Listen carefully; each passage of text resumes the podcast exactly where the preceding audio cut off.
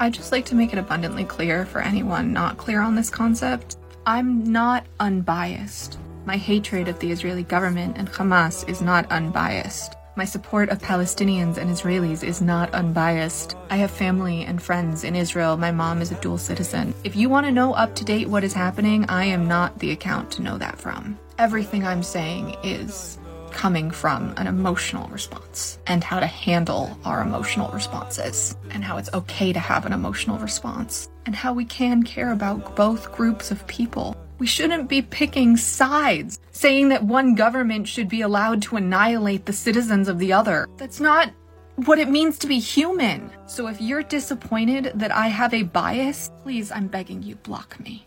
Because I'm not unbiased and I'm not looking at this through an unemotional lens. I'm not trying to give a play by play or tell you everything that's happening. I'm giving you very little history. I'm just a Jew existing in a world where the government that represents so many of my people has been doing heinous acts for decades. Where the government was told this was going to happen and they ignored it because of the left wing protests against them. Where an organization that has it in their charter that they don't want Jews to exist in this world anymore is trying to eradicate all of us. Where they have it in their charter never to accept a peace deal. I'm not unemotional and I'm not unbiased. I'm on the side of all the people who are going to be destroyed and who already have been. So never tell me you're sad I'm not unbiased enough for you. I am not doing this as a journalist. I'm doing this as a really scared Jew. So either support that or don't, but be very clear with where I stand. Refuah Shlema to all of us in need of healing, and may the memories of those who have been lost and those who will be lost be blessings.